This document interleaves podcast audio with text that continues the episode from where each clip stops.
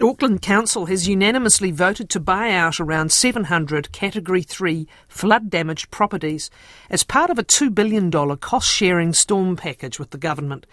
The homes deemed uninhabitable and unfixable from the anniversary weekend storm and Cyclone Gabrielle will be purchased at 95% of market valuation. The largest cluster of affected homes is in the West Auckland suburbs of Ranui, Swanson and Henderson, and the coastal communities of Piha, Karekare and Muriwai. Other clusters are in Milford and Mangari.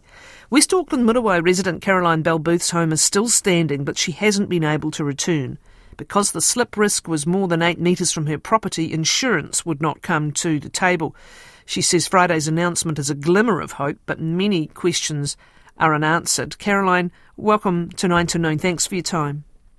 Thank you, Kathryn. Just a quick correction there.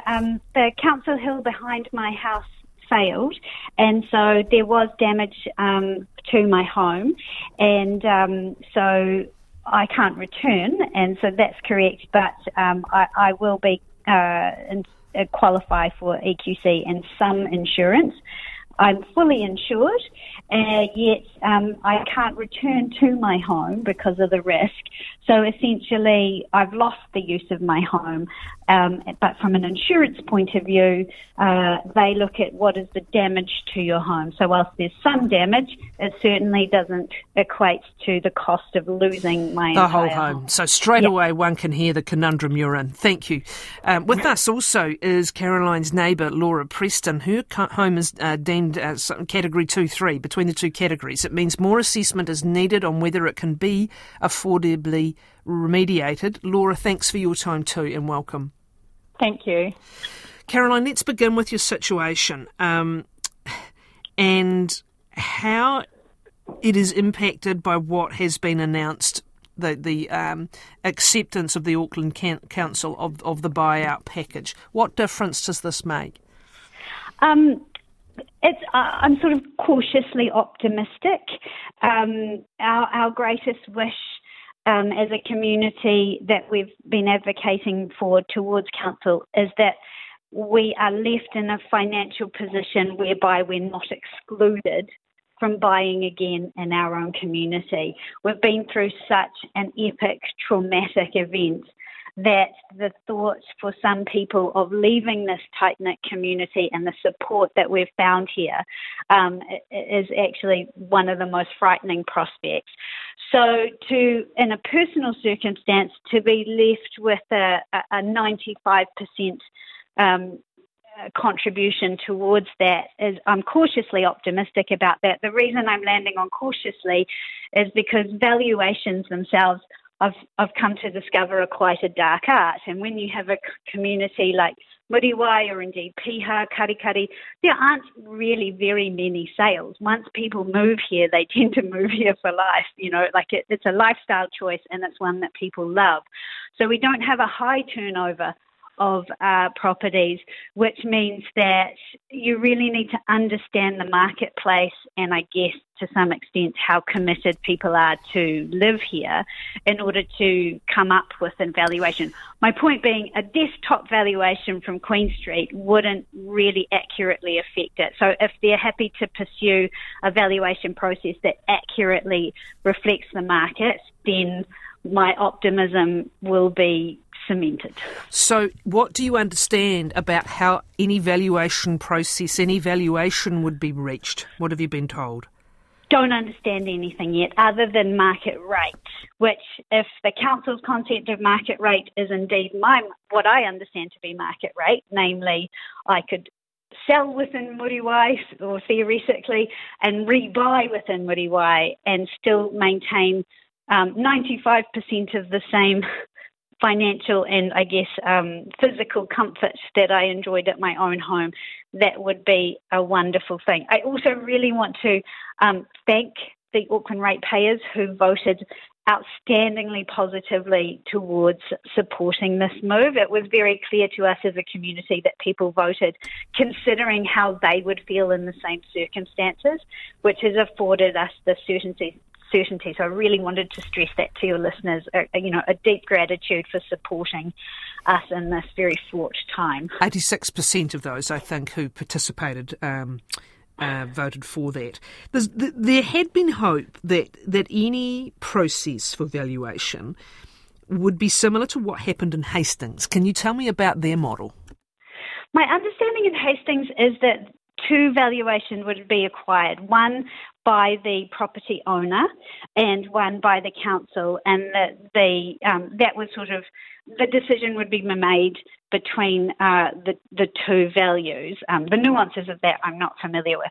So I was expecting something akin to that, and indeed that hasn't been officially defined yet, so perhaps that's still in the making. From a landowner's point of view, it certainly gives you a sense of assurance that you can acquire something that you are comfortable with as a valuation, which sort of gives you, I guess, a sense of protection or a buffering from what somebody who may not be as well informed about the process. It just gives you a sense of certainty. Can we talk about insurance and anyone who went through Christchurch? In fact, some people still unresolved, will tell you this. You really find out about the details of your insurance policy when something like this happens. Just listening to you, are you saying that they will not do full replacement because of this 8-metre rule? However, you're in a situation because of the ruling by the council that you can't go back. Just explain what you discovered about your insurance policy, and others have as well. Essentially, the main question that we keep getting asked from our insurance is, yes, but what is the damage? So whilst I have incurred some damage to my house, the deck has been wiped off the house kind of thing and covered in debris from the hill behind, and various, and there's cracks in the walls and things like that.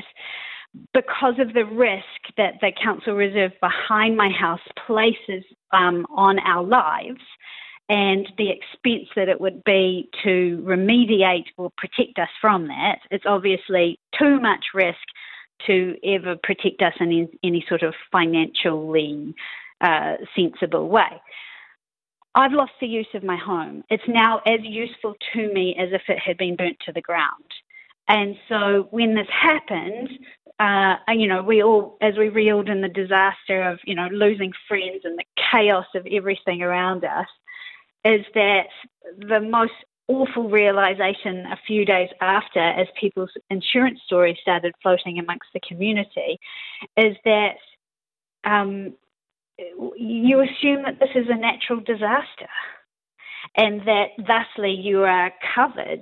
But then all of a sudden, when you're stickered and yet there's no damage or minimal damage to your home or whatever it is, that you've lost your home, and yet you're only entitled to, the replacement of the deck and the water tank, which sort of, and EQC is sort of another combining factor in that if your land, and Laura may be able to speak to this more eloquently, but if your land hasn't been affected, then there's no EQC payment because it only affects the 8 metres around your house. That doesn't apply to me, but It could have. All right. Stay with us, yeah. Caroline. Stay with us. Laura Preston is Caroline's neighbour. Her house, as we said, deemed in that sort of in-between category 2-3, meaning more assessments are still needed to determine on a way forward. Laura, could you pick up on what Caroline's explaining? The insurers are saying, we insure damage to your property, and yet when the land is deemed to be an issue, EQC also have limits on where it will pay up. Can you explain more? Yeah, so our situation is actually that our home is completely undamaged. Our land is completely undamaged. We have there's a slip that has happened sort of two houses down from us and probably two houses along from us as well. But for our property, there is absolutely no damage. It's purely the fact that the geology of the area is very similar, and so they've determined that what's happened in those other areas could very easily happen on our property and from above our property as well. So they're saying the risk to life is too high. So that is council saying that, and their geotechs. But from an insurance point of view, our house has been assessed and they say no damage, no EQC claim, no insurance claim. except for some temporary accommodation allowance.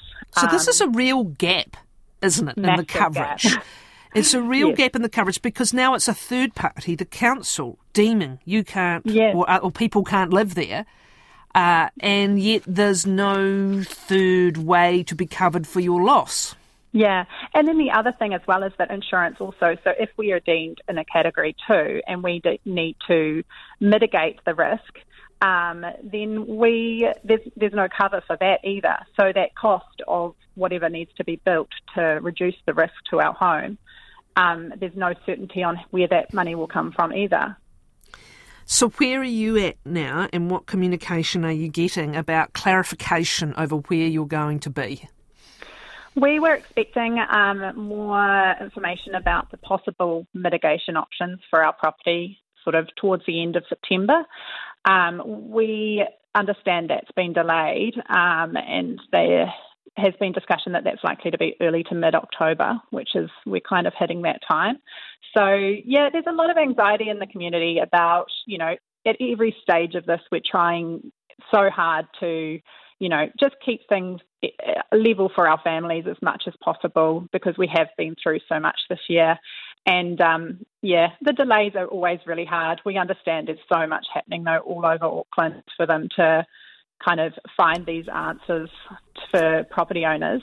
But, yeah, it's just a really very much a waiting game and trying to, you know, support each other as much as we can. Well, all the best for it. Thank you for taking time to talk to us. The stress most of us, only a few really fully understand. So thank you, Laura Preston and Caroline Bell-Booth.